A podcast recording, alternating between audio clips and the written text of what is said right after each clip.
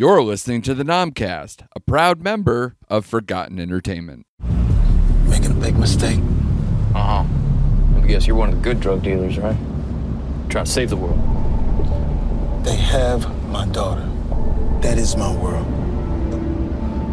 Listen, it ain't too late for you to walk away. I don't know, man. You're the one in handcuffs, and I'm literally in the driver's seat, so what am I missing? What you're missing is, in the next 30 seconds, the captain is gonna call you and tell you to take him to a different place, not the precinct. But we're never gonna make it to that place. Oh, yeah? Why is that? Think about what you're saying. Testing in New Orleans. Why? Local authorities on payroll. Why? And then your captain sends out a single cop to apprehend the most dangerous man in the city. Why?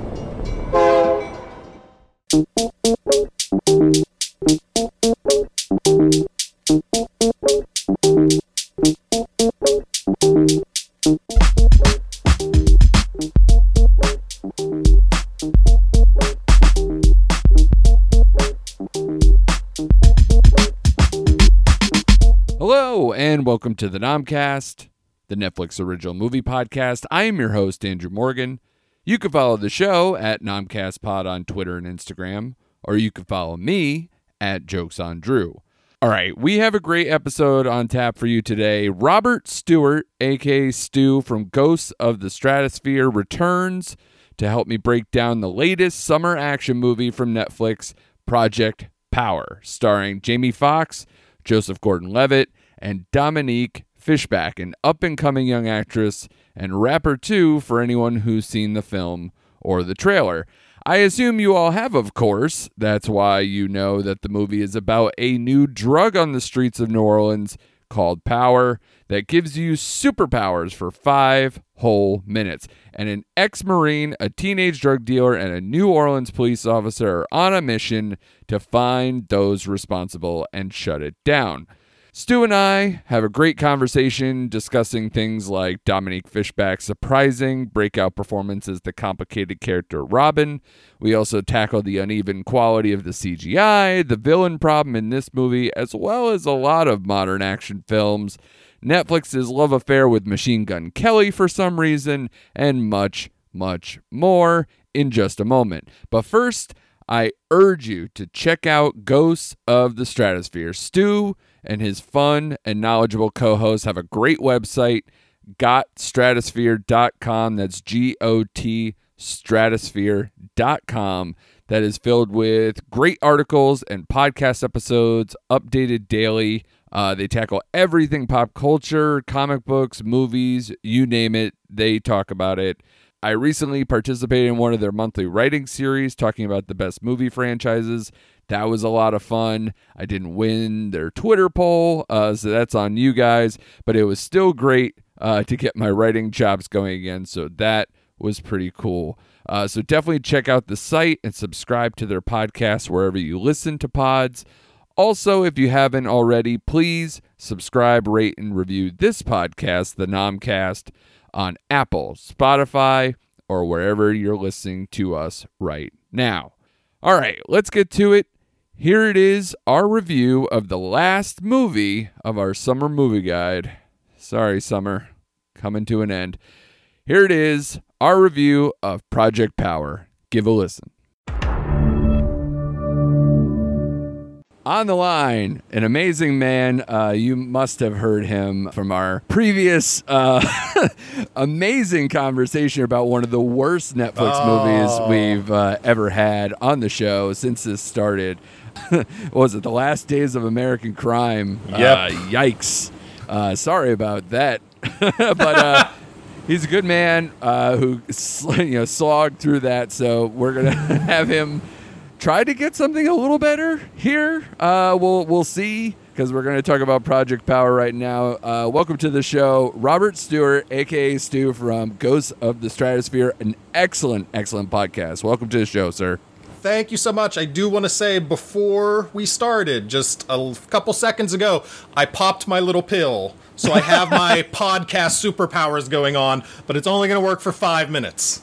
Well, obviously, you know my superpower is dragging in good people to talk about bad movies. So, like that, I am killing it right it's, now. It's not any any spoiler at all to say that this movie was better than the last days of American Crime. I that doesn't mean it's good. agree. Yeah. but it's it's better than that was, and Yeah. I knew who the actors were. Exactly. That is a big step up in this case. The interesting thing about this movie, and I guess we could get right into it, uh, the the the lead into this movie in terms of the thought process that people can have.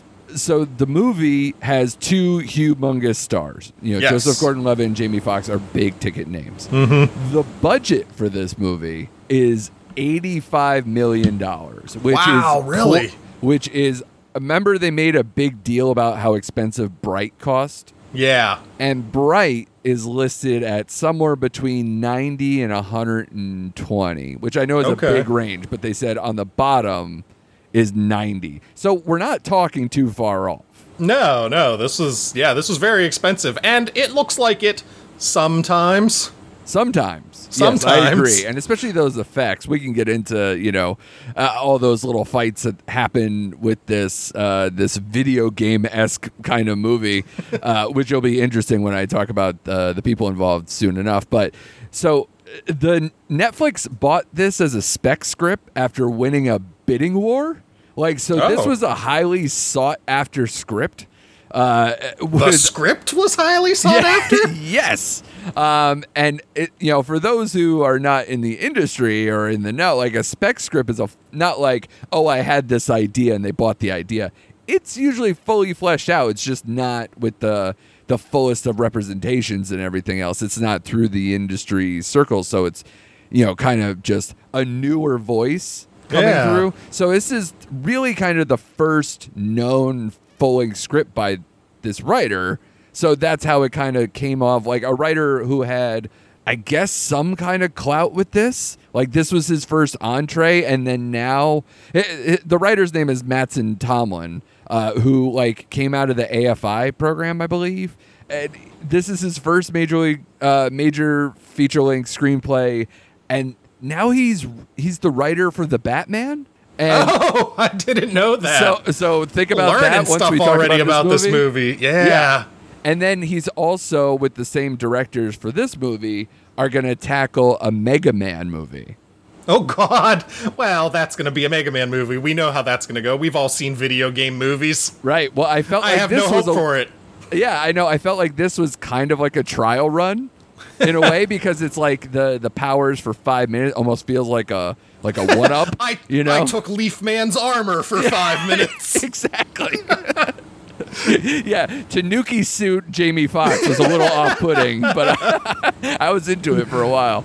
But so, so the people are fighting over this script. Netflix gets it.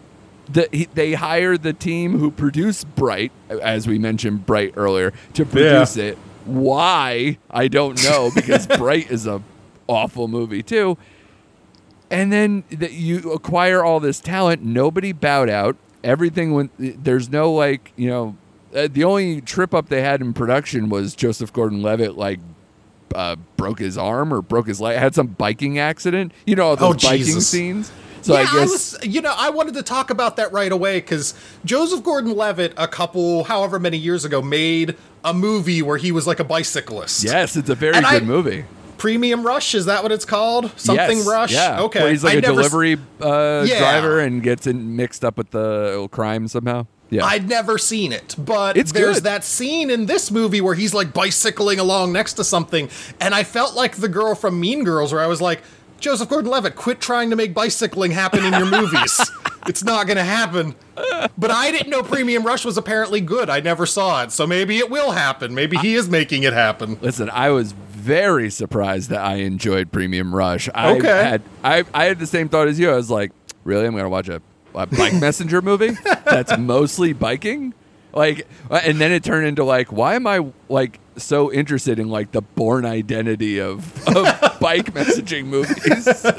uh, but yeah, so and and and with that said, I'm a fan of Joseph Gordon-Levitt. I'm a fan of Jamie Foxx. I uh, when I saw this trailer, I had mixed emotions.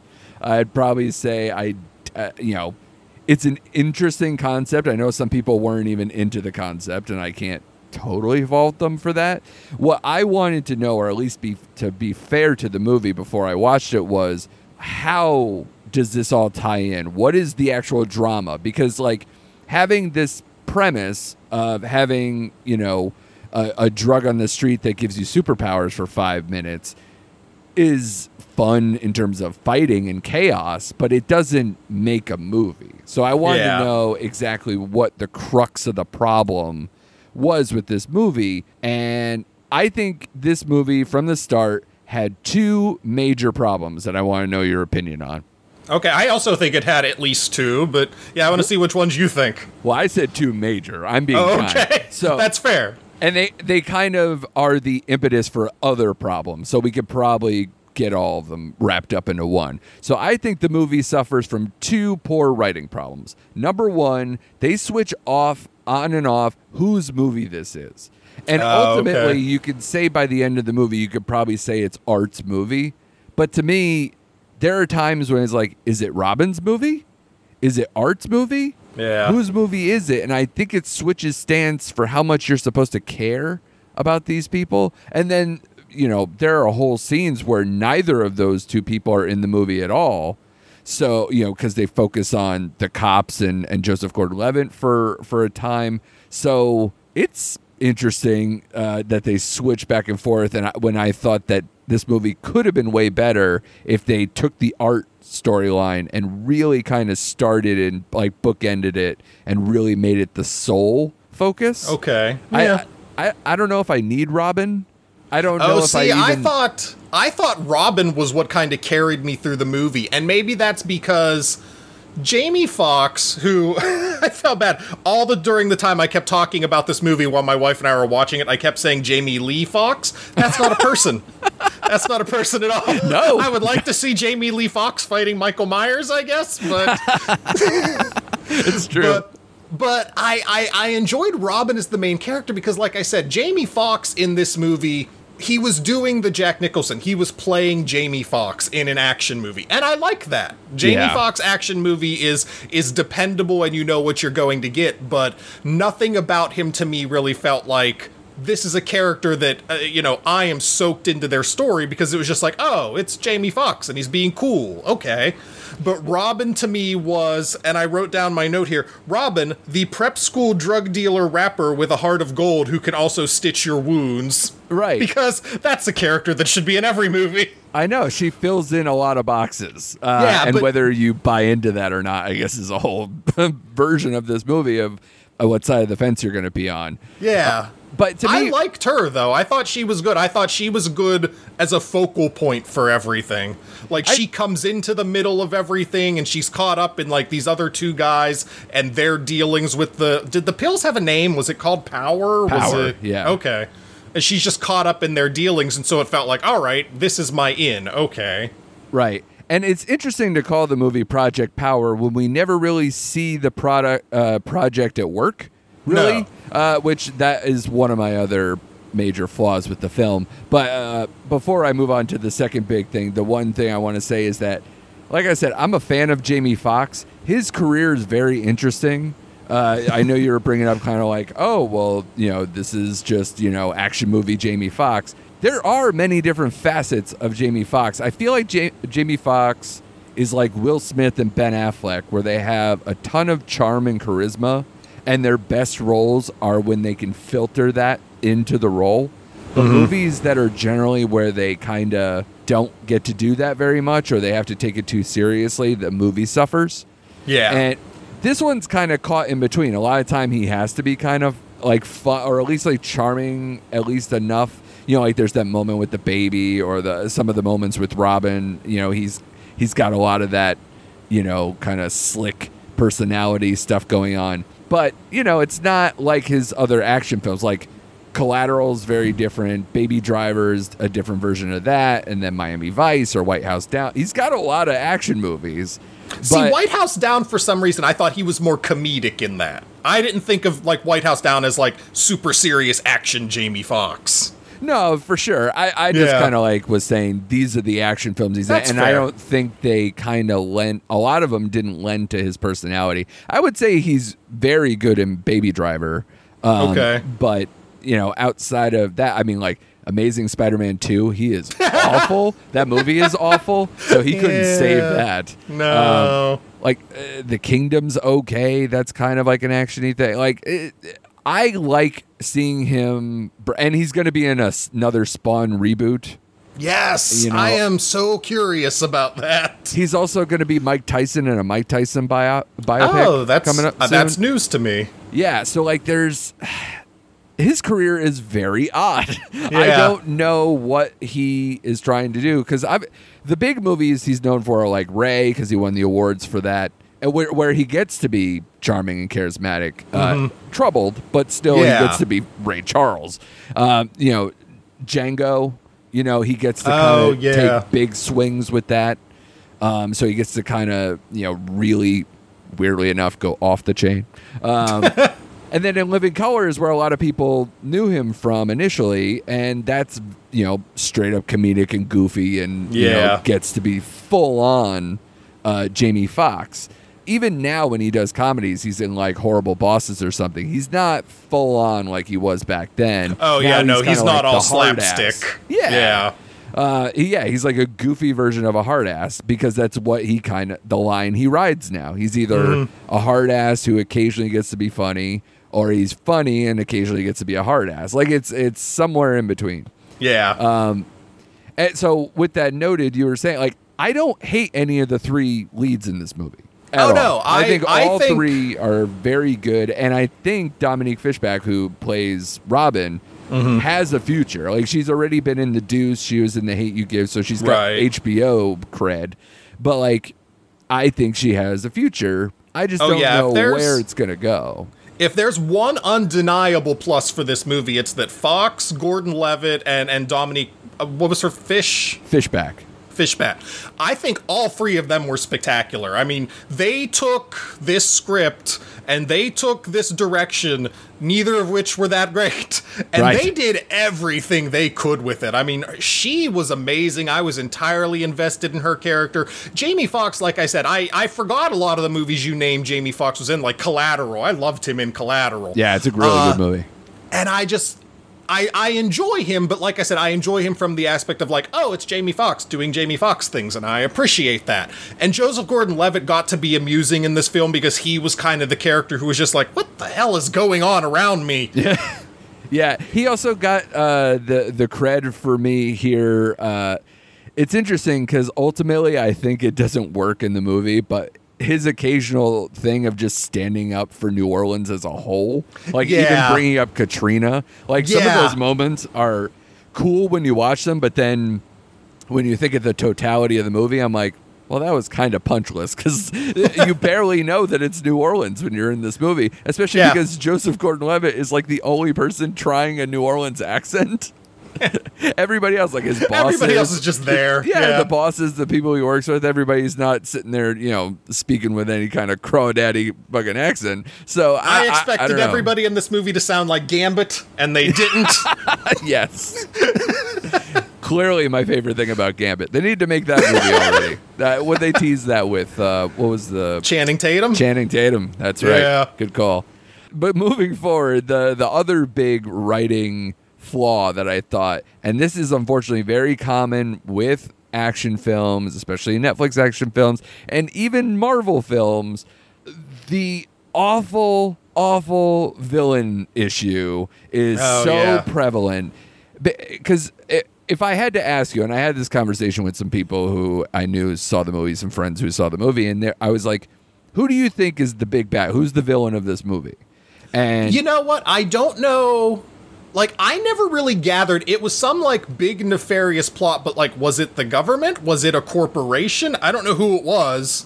It was just uh, evil people in suits. at one point, I think he says defense contractor. So Oh, like okay. think like think like if Halliburton had a lab or something. But like so if that's the case, fine, okay. But so many people would say, okay, uh, the doctor the female doctor Gardner, I believe, uh, is her name, Doctor Gardner. Uh, she would be the maybe the big bad because she's at least the person in charge, hypothetically, at least of the science. Yeah. And then you have, uh, you know, Biggie in here, uh, who is basically the salesman of the, of the operation. Um, he seems like the big bad because he's the first villain we see, and he's the person instrumental in getting out in the streets. Oh, So- is he the Inigo Montoya kind of guy? Yes. Uh, Okay. I is- didn't catch his name, but that was like my very first note on the movie was uh opening scene with fake arm deal and fake Inigo Montoya is so cheesy and dramatic. Yeah, especially his uh his costume design is very unique. Like Yeah. ki- like I'm like, are you wearing a like a fancy kimono? What are you doing here? like you he looks like I don't know. He he looks like a Vegas showman in some way. Um but so that's Rodrigo Santoro, by the way, which uh, blows my mind every time I see him in anything besides Love Actually. Because Love Actually, he plays Karl, who is like the love interest of Laura Linney, uh, if you remember the movie. Yeah, And yeah. He's so polished in there. He's so handsome in that movie. And then, like, he does something like this where I'm like, ooh. And then I think, like, oh, right. He was also Xerxes in 300. Like, Really? and you would never put him? those two side by Oh side. Oh no. No, a- I never would have pictured that. Yeah, and now he has like he's like a cowboy, I think, in Westworld too. Like he's he's been all over, but he never looks the same movie to movie, which is baffling because he's a very handsome man. Um, but so uh, the villains here, you have Gardner, you have Biggie, this guy, and then all the guy who actually takes Jamie Foxx's daughter, the guy with the beard. Yeah. Rasputin. yes, exactly. you know, they you would think that he because he's the person who Jamie Foxx keeps showing the pictures around. He's like, Right. I need to find this guy. This is the guy that I know. You know, he thinks that that guy's running the operation for a long time. So it's like, uh, who should we be focusing in on at any point as far as the villain operation is suspect? And then when we actually get to the showdowns with these people, they're so quick and meaningless Yeah. so like to put it in again kind of almost video game terms i thought we would have to kind of like do levels here and the first person to die is biggie which is the first villain we see and who you think Yeah. is kind of running the show and then so he dies and then the you know the beard guy dies and then eventually you know we get the showdown with the doctor but even then the doctor's not like an open threat she's no, just yeah, she's not drugged up running and things. Right. Yeah. So there's so, and then there's like a a villain in between them too, with like swords for bones or bones for Yeah. swords or whatever. So Yeah. there's so many kind of just things just thrown out, you know. Uh, so if you do it that way, it becomes very meaningless to me. So Mm-hmm. uh, I thought I thought the villain issue was not well played. What did you think? No, it was no, one hundred percent. Like I said, I I definitely agree with that. It felt it just felt so lazy. Like it just felt Yeah. like oh, there's this evil corporation or the evil government. We're not even sure which it is. It's just evil people that are they have this pill. It really just felt like a throwaway. Like they were writing this script. They had an idea. Oh, there's going to be these pills. They give you superpowers for five minutes. Oh, we're going to get some really good actors to get in here, and we've got these three roles and these three, the three main protagonists. There's going to be tension between all three of them, but they are all going to work together. And then somebody was like, "Well, who are they fighting? That doesn't matter. Right. we'll pencil that in at the end. yeah. And that's the Who's thing. the threat? Ah, some people in suits. It's, Yeah. You know, it's people So- in suits are bad, right? Nobody likes them. No, of course not, and, and of course, because again, one of the big lines, J- Joseph Gordon-Levitt, uh, that he was like, you remember, you know, because oh, what's the line? I have to find it now because I believe I wrote it down because I, I actually liked the line. It made me charged up, and then I was like, this means nothing. He says t- uh, when he's in the diner with the captain, he's like, "We know what happened the last time we trusted guys in suits to look out for New oh, Orleans." that's true. Yeah, yeah. And I was like, yeah, fuck Katrina, fuck the government. And I was like, wait, but who are we fighting again? So, so that's kind of, uh, you know, I actually wrote that down as one of the better scenes. But ultimately, you know, when you think back on things, it's like, well, it was kind of punchless. But, Yeah. but that's Joseph Gordon-Levitt. He's good. He made me uh-huh. he made me Yeah, fired no, up. he'll he'll emote into a scene and he'll take the bad dialogue and he'll be like, "I'm going to polish this up just a little bit for you." Oh, but yeah. yeah, it's still it's still bad dialogue. Yeah. So, not to be too overly negative to start, but wh- what did you think? Wh- what did you think of the movie overall, and where do you think it went wrong? If it you thought it suffered? I I thought this was of all the movies I've ever seen, this was one of them. Yep. And it was fine. It was perfectly fine. It's my wife who watches everything. Yeah. Halfway through this movie, just got up and left. She was like, "I'm bored," and I said, "Like, well, yeah, it's not like the movie's bad. It, the movie is just it's it's happening." Yeah. And she said, "Yeah, like that's a good take on it. It's just it's not bad, but I never really felt invested, and it was it tried to match really really great performances from the three leads with a story that just didn't deserve them at all. Yeah. And then this is one of those things that I only notice if it's really good or really bad. But the cinematography was terrible. In both of the major fight scenes, there's a big fight scene in a club where some drug dealing is going down, and there's a fight scene on a boat that's the climax of the movie. And both times I was like, I don't have any idea what is happening or where any of these characters are in relation to any of the other characters. Right. No, that's It just true. it felt like a mess.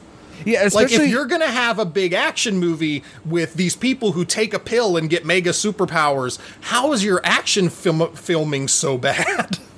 No, it's a fair point, and and the cinematographer for this one is uh, Michael Simmonds, who has worked with the directors before. A lot of people uh, worked with these particular directors. For anyone who doesn't know, it's Henry Joost, uh, I believe is how it's pronounced, and Ariel Schulman, um, who got their start making the Catfish documentary, uh, which is always bizarre to come out of my Yeah. mouth.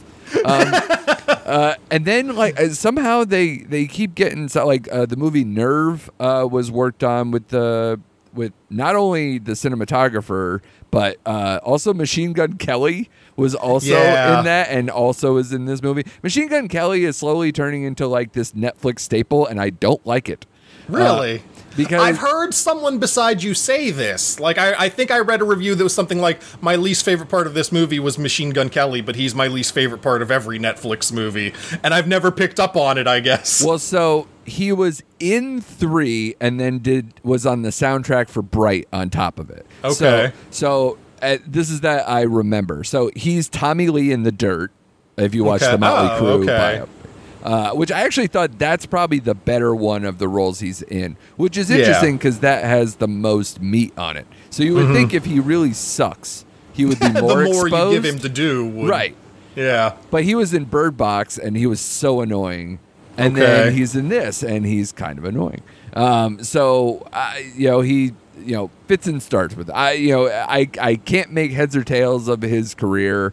Uh, you know, uh, and especially for what he's doing Netflix, it almost feels like he signed some kind of exclusive studio thing, but that doesn't feel like a thing anymore. So I don't know why this keeps happening. But he was actually in Catfish. Uh, when Machine it- Gun Kelly? yeah, he was. Oh, I uh, didn't know that. He was a guest host, I think, for when it became a TV show. Oh, I want to say, or something like that. I know he's tied into Catfish somehow, and then obviously he was in Nerve uh, that the directors did. So, and the directors also did para- uh, like their big claim to fame is is that and Paranormal Activity three and four. Oh. So it's like, Well, and you know, the further you got into the paranormal activities, they only got better. Uh, of course. but then again, they are getting the Mega Man movie out of this. So, like, I don't know what the hell's going on here. Um, what the hell are these people going to do to Cut Man? I know. don't trust it at all. but I agree with you with the cinematography and even the special effects, which need to be on point with a movie like this. I thought, especially that underground bar, or whatever they had, the setup in the back with the tank, that Yeah. I thought that scene would have been way cooler, given that it was basically like the the main shootout of the movie, Mm-hmm. and yet the the power that comes through there looks awful. You know, we are obviously spoiling things along the way Yeah, here, that's- but I mean, it, it, the the power for Biggie is on the nose. He becomes big, and it looks awful. Uh, Yeah. and you know, and then it becomes a lumbering kind of chase, and and, and it looks terrible. Um, yeah, no, that, that part was no good. and then in that fight, I also found it very interesting in terms of uh, positioning that they filmed half that shootout from inside the tank because they were showing like the effects and they thought it was so cool to kind of see like a voyeuristic version of the of the shootout. But to me, I was like. There's a lot of good stuff happening right now. Can I can I see it from the pro- like up close? Yeah, can I not be stuck inside this tank? Yeah, exactly. Uh, with a person that I don't care about that she's dying right now. So Yeah. I don't know. So interesting choices here. Um, so I'm sorry, I kind of like uh, got you uh, took a tangent off of what you were saying. So No, that's fine. That's so the movie was just you know kind of going through the motions for you, yeah. and then it felt like it tries to do it tries to do things but then it doesn't really do anything with them. Like we hear one point joseph gordon-levitt's like oh one guy took a pill and he, they're taking out entire precincts of people Yeah. but i mean we never really see anybody with that capability like nobody No. in this movie takes a pill and becomes superman Yeah. it's you know joseph gordon-levitt is bulletproof or this guy gets a little bit bigger or i mean it's like we never see anybody that's monumentally impressive and uh, this is the dumbest thing to be concerned about because this movie is not grounded in all of the realism in the universe Sure. but we're told, hey, there's this pill. It gives you superpowers, or it blows you up. We don't really know what it does. Right. But right. it's it's completely different and it depends on your physiology and it depends on how the pill reacts with you but for every single person it works for exactly five minutes Right. how does that happen That's the only science behind it that is yeah you it know works for exactly five minutes somehow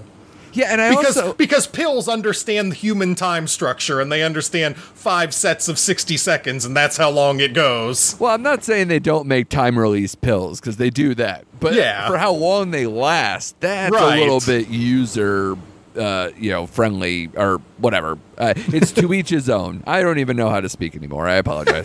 uh, so I just feel like there's so many wasted opportunities with this script.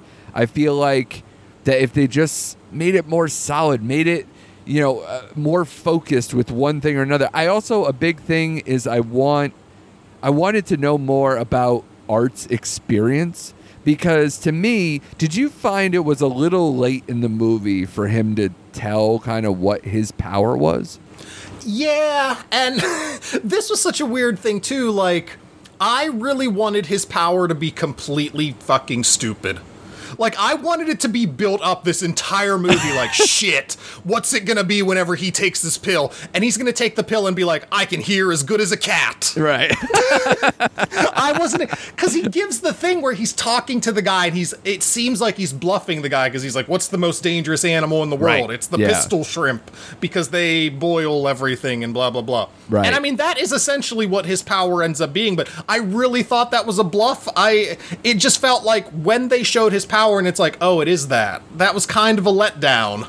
yeah, it's interesting because it does sound badass. Like and Yeah. in its in its form, you wouldn't think it's like, oh, it's basically like opening the Ark of the Covenant. Like everybody melts and everything else melts around it, and then you know somehow miraculously the people who you need to survive survive it. Yes. Yeah. Uh, also the same. Not to. I would never shit on Raiders of the Lost Ark, but I just draw that comparison because it- I'm trying to check myself here because I was like, really? So Robin's the only one who survived out of Yeah. everybody and everything, and then uh, they also give an order essentially to say like, hey, if the shit hits the fan, take the lifeboat and go. What? How much more shit needs to hit the fan? Mm-hmm. yeah, when for you to everything around him is evaporating. Right, and he never left. They never left. All of them stayed in the lifeboat. So, um, and then of course, I like how they kind of set up the daughter's healing power one, like just little bits, and didn't make that overt. But something about Yeah. Jamie Foxx, I- if you're going to have that big climax. I want to know about the lab. I want to know when he went through the program. I want to know what it's like. I wanted it to basically be like Treadstone. I wanted it to be, you know, uh, or even like a Logan story. You know, like you know we. You know, like X two. If they kind Yeah. of mirrored X two, I would think this movie would have played a lot better, and you would have focused in on him more. Not to say that there wouldn't be some space for Robin, or for you know Joseph Gordon-Levitt either. But at the same time, if you kind of really hone in on it's his story. He's the person who went through hell to be a test pilot for this program. His daughter is the one who's kidnapped, who also has power, who is kind of the source code for the current form of power. So, shouldn't we spend most of the movie kind of figuring out what's up with him instead Yeah. of just kind of like trying to figure out what's up with the people who make power? Because it feels like we're just on a chase, we're on a procedural versus like an experience. And I think it could have used a little more X2. It could have used a little more Bourne Identity. It could have used could just see that. a little bit more flashback or Yeah. correctly used flashback. Yeah, I can see that. It's not. I didn't think about that while I was watching the movie because, like I said, I was engaged enough in Robin. But I could see that. Maybe they're saving that for a prequel or a sequel or something. Maybe they thought, ah, this will do really well and we can make another one and we'll do, you know, it'll be the X2. It'll be PP2. Sure. Jamie Lee Foxx in a laboratory, pistol shrimping it up. And he's got the pistol shrimp tattoo and everything else. It'll go real good. also, I thought it was weird that like he's clearly had this power before. He knows what his power is. They did the experiments on him. He must have used this before, but at the end of the movie when he uses it, he dies or severely hurts himself. I thought he died. Like I thought Tracy's power was essentially Jesus. Yeah, I mean, because he she was walks past Yeah, he's on the brink of death, and she brings him back. Yeah, Yeah. So I just thought, like, well, I mean, he's clearly survived this before. Where's the drama at here? Well, isn't that interesting too? Because the way I saw it was they do show a flashback sequence, and that flashback sequence kind of sees him kind of almost power up, and Mm-hmm. all the people in that room, eh, like the doctor, for instance, uh, are living. Oh, yeah, so he, true. So he didn't kill. like you didn't said, like oh, I heard a lot of people. Right. Yeah. So, um, yeah, you didn't boil the lab to the ground. So, what are we dealing with here? So that's why I wanted more from yeah, that. that's fair. Um, Yeah, you don't get any sense of like what his power level is at that point. You know, was he stronger at the end for some reason? Right. Did he have more control of Yeah, no, that's true. I can see there's a lot of unanswered questions with his character and, you know, how he got out and how he was living a normal life when he had his daughter and Sure. yeah. Yeah, and, and and and when the daughter is taken, it's in kind of like running from the program. So Yeah. I want to know what's going on there. Also, where's the mom? What's going on here? like, does the did the mom have powers? Like, uh, did you know how did these things come about? Uh, you know, because did he, you know, if he can pass down the genes to give powers, did he also have something because you know you grow a person inside you with powers? Maybe maybe uh, the w- uh, mother died in childbirth because uh, it, they're they're birthing a fucking superhero. I don't know. uh, I, I, I'm just writing it along. Uh, I'm, I'm along for the ride, trying to spitball this thing too. So what I want to say because we keep bringing it up, but I definitely want to talk about Robin. I think she's good and very compelling, and I think she's gonna have a good future. But I will say, like you said, when you wrote down the description of who this character is, it's insanity, and Yeah. it's it like the fact that she's that good of a rapper, and it has to come up in kind of plot scenarios is Yeah. crazy in a way, but also, you know, like you said, she also happens to know veterinary medicine because her mom is a vet or something, even though we never see the mom. Yeah, we never see any aspect of that. Right. It just it's like, oh, we injured Jamie Foxx's character. How is he going to go on in this movie? Ah, we should stitch him up. How can we do that? Ah, Robin does it. Yeah, we'll figure it out. Why not? Yeah, because I mean th- that's becoming now a trope. I don't know when that turned. I feel like Breaking Bad, uh, or not. Maybe it was Breaking Bad. Some of the, basically it was sometime in the last like five ten years where everybody goes to the vet if you're in a crime Yes, thing, and yes. now you you don't go to the hospital or you don't get dropped, so you automatically go to a veter- veterinarian who's like fixing up bad guys on the sly. Yeah, there seems to be that now. I was but- thinking, was that? And I, it's been so long since I've seen this. I think the first place I might have seen that, if I'm not going nuts, was maybe Terminator 3, Wasn't uh, Claire Danes a vet or something? Oh, And- that might be true. It's been so long, but yeah, Yeah, because does I can I can right. picture it in my head, like John Connor being in a dog cage or something, and and I feel like that might be the first place I've seen it. But no, you're. I thought the exact same thing. I was like, boy, this this trope of like, oh, we get medical care from a vet, and it's like, oh, I hope you know how to work on humans. Like, yeah, Right. I've seen this. Yeah, Like, well- so many movies have beaten you to this point. Yeah, and well, not to mention, I'm I'm actively watching uh, Better Call Saul right now, and it's kind of like a larger character in the beginning of that, where it, it keeps recurring, uh, having the vet take care of you know criminals' wounds. So uh, you know, at least through Saul. So man, um, you know, he's done. Whatever. I'm not gonna go through Better Call Saul. But anyway, uh, I found that to be interesting. And, and if you really kind of dive into this character of Robin, it's like, okay, so we're rooting for her, even though she's a drug dealer, but she's doing it for the right reason. so it's she's okay. A, she's a drug dealer because her mom's sick, and she's a rapper, and she's in a prep school, and it's it's just this. They tried to juxtapose too many different things into one character, and again, she did great with it. She read it. She she's like, all right, I'm gonna make this character work. But yeah, they just they threw so many weird characteristics into her, and it's like, Right. is she a street tough? Kind of street smart, knows what she's doing, up and coming character, or is she a I'm gonna be a rap artist character who can rhyme words with seismograph, or is she? Yeah, Uh, I mean, the only thing we know about her is that she's in a prep school and she's apparently not very good at it. right. Because That's like her she's just- only poor trait. Right, but she's not dumb. She just Right. is distracted by problems at home. Uh, Uh-huh. also, um, your cousin is Newt.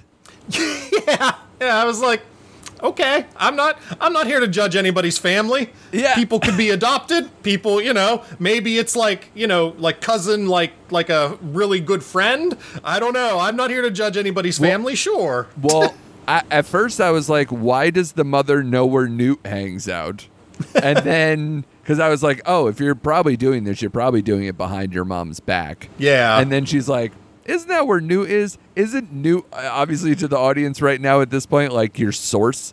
And he's also a dirtbag, Yeah. you know, who lives in a shanty town, uh, you know, apartment setup. So I'm like, ah, okay. And then to find out that he's she says the cousin thing later, not even Yeah. when they're talking mother daughter. So it's like that's bizarre. And then also the Joseph Gordon-Levitt tie-in is interesting because a you know he befriended a teenage girl drug dealer so he could keep himself supplied. So Yeah. that's very and then gifts her a dirt bike for hooking him up.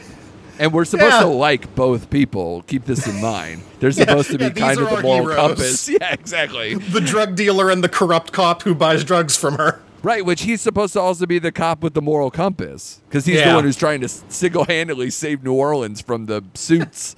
so that's odd uh, juxtaposition. And then somehow, uh, you know, it's already weird that they have a relationship, but then he says to the mother at one point that they've known each other in that capacity for two years. So, but Oh, I missed that. but, yeah. But Power has only been on the street for six weeks. so, So was- yeah, was she- fuck? was she doing other drugs? Yeah, was- he how need- long has she been drug dealing? those? I, hey, hey, Robin! I need some more heroin so I can keep up with all the heroin dealers out there. It's the only way I could take down the heroin addicts. Remember, Katrina did this to us. I'm gonna do all the cocaine in New This Orleans. is this is all Katrina's fault, and in case you ever forget it's about Katrina, I am going to wear a New Orleans Saints jersey for the rest of my life. and with not even a. Uh, who was it? Not- Brendan Gleeson? No, no. Yeah, I know it's not even like a star player. It's not Drew Brees. It's not. Yeah. I couldn't even know. get a couldn't even get like an Archie Manning throwback jersey right, or anything. Something help me out here. Ah, Jesus. So, okay. I think we covered this one pretty damn well uh, by this point. So, any other uh, stray thoughts that came to your mind uh, before we kind of wrap this thing through? I know you said we've been negative on it on points, so I do want to say a couple more besides the acting, which we've covered ad nauseum, that I thought were were good.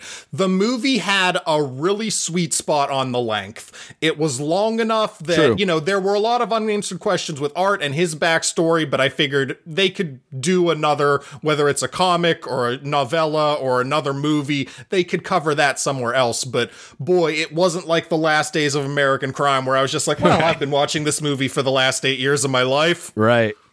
It it it was just under two hours. I thought it was the perfect sweet spot for length for what it was trying to be, and when the effects weren't middling, they were really good. Like Flame Yeah. Guy Newt early on looked gorgeous. I thought that was pretty mean- good. Yeah. Yeah, the effect on him was so good. And then I thought the ice girl in the tank at the club, I thought the effects on her were really good. Right. And then yeah, you get to Biggie and you get to Bone Guy and everything, and from there and and everything Jamie Lee Foxx does with his pistol shrimp water bending was kind of eh. But I mean, so when the the effects weren't bad, they were really good. And it just seemed like, boy, they blew that effects budget on like two or three scenes. Right. But, you know, those were gorgeous scenes, so I can't take that away from them. You know what this is? When I when I finished the movie the first time, I said, "Yep, this is an August dump movie." Just like any other studio, Netflix has them too. This is, hey, this is in a down time of the month when the other studios are kind of just throwing their slop. It's in between the you know, the summer blockbusters are usually over by July. And Yeah. then you have the crap in between until you start ramping into either uh, you know, the thrillers towards Halloween time and into the Oscar films leading towards the end of the year. Yeah. And then there's this. Where you're going to be like, hey, the big stars, just come out and see it. What else are you Yeah. going to do? And then Yeah. they did. And especially in a pandemic, this is like ultimately heightened August movie where it's like, you know how there's literally nothing being released right now? Let's check this shit out. So, you know how you're stuck at home and don't have anything to do but watch movies? yeah. Here's one. Exactly. So, you know, Netflix has a captive audience. This has, you know, uh, pretty known people on the poster, on the, uh, you know, on the clickable image on the platform. So, a lot of people will probably watch this movie. It'll be another one of those movies where I hear, you know, I, I don't know if you listen to our episode on the Netflix top 10 or you happen to uh, catch it, but the, they release like their Netflix most popular releases as far as Okay. Netflix films, and all the top ones are like, yeah, I heard this. They or, I've heard of this. I've watched this because it was a major star. You know, like Yeah. number one is Extraction. Number two is like oh, okay. Number Yeah. two is Bird Box. You know, Yeah. Spencer Confidential's in there. Like, you know, it's it's not The Irishman. I mean, The Irishman's in there, but it's way down the list. Oh, yeah. See, I would have thought that would have been at the top. Interesting. No, but like The Wrong Missy had as many viewers as The Irishman. so this is why like Netflix is a topsy turvy place, and this is what you get half the time, where it's like, okay, here's some big stars, there's some interest, and a lot of people watch it because it's Jamie Foxx, and you almost got me saying the Jamie Lee thing. I'm Jamie Lee kill you. Foxx, I'm telling you. I don't know why my brain wants to do that. but it's Jamie Foxx and Joseph Gordon-Levitt, and you know you're gonna sign up. You're gonna sign up because it's August. So, is this movie trash? No. Is No. it? I put it at like a C minus D plus, depending on my mood. It's not an F. It's not trash. It has some features. It is a movie. That's Yeah. as you put it. It's a movie. So a movie. That's that'll be on the tagline for the poster. That'll go forward. the Nomcast says it's a movie. Uh, confirmed. and and this is where we'll go from here. But uh, one thing that I know that is not mediocre trash is your podcast, sir, Ghosts of the Stratosphere. it is excellent. The website's excellent. Uh, you know, obviously, I was very happy to. I, did I do the thing with you guys after?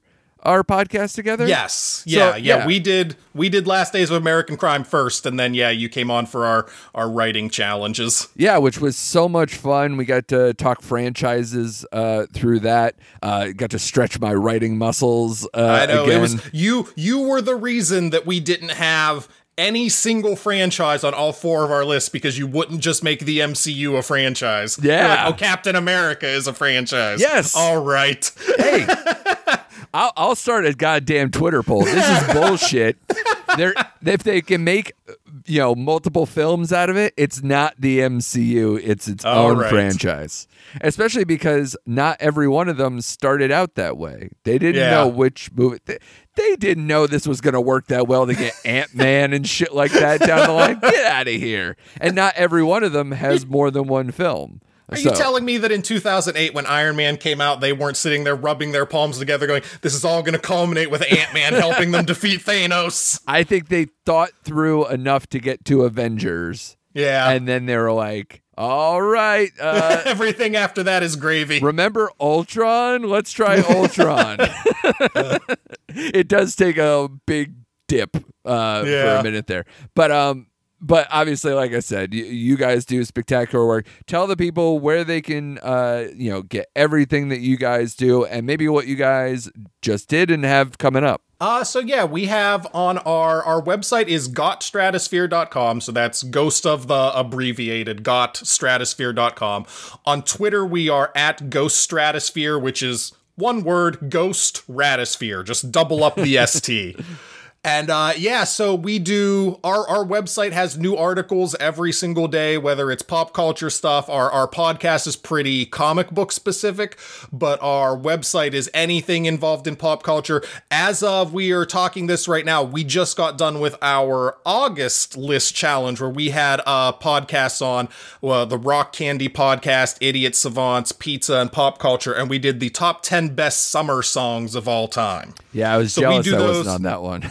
oh, I'm sorry. No. You have to let me know. You have to let me know. I definitely want to have you back on. So your article was really good. So I'm just trying to get more people involved, give more people a chance. But yeah, I'm gonna have to cycle back through to, you know, you and John and the Contrarians and Rock Candy have all been absolutely great. Not that anybody else hasn't been, but Right. I've got to double up on uh, the people that you know were such good quality. But uh, yeah, we just did that list. We have articles at least one a day. It's it's all good stuff on there. People tell us they like our website. I'm really proud of it because we put a lot of work into it. Yeah, man, I definitely uh, it makes everybody think they need to step up their game for sure. uh, so I appreciate you coming on, man. You're always a good talk. Uh, you know, I, I did tease you the last time. I feel bad that you know you go on uh, something like Pine of Comics and you're talking about Lost in Translation, and then we have to come here and debate the uh, the source code of Project Power. Uh, so you know, like I said, we're slowly inching up. It wasn't as god awful Yeah, as the was- first one. So This was a lot better compared to the last one. So I mean, this was this may not have been a great movie, but it was a big step up. Yeah, and I know that uh, you know they made a lot of announcements of a lot of very interesting projects and good stuff coming up uh, through the fall and through the end of the year. So hope to get you back on soon. Yeah, and, uh, absolutely. Maybe we can uh, really sink our teeth into something coming soon, especially uh, knowing you really like that kind of uh, mid-range drama. So we got that Oscar bait coming up. So we'll, we'll Oh see, yeah, we'll see where we go with that. But thanks again, man. yeah. Thank you so much.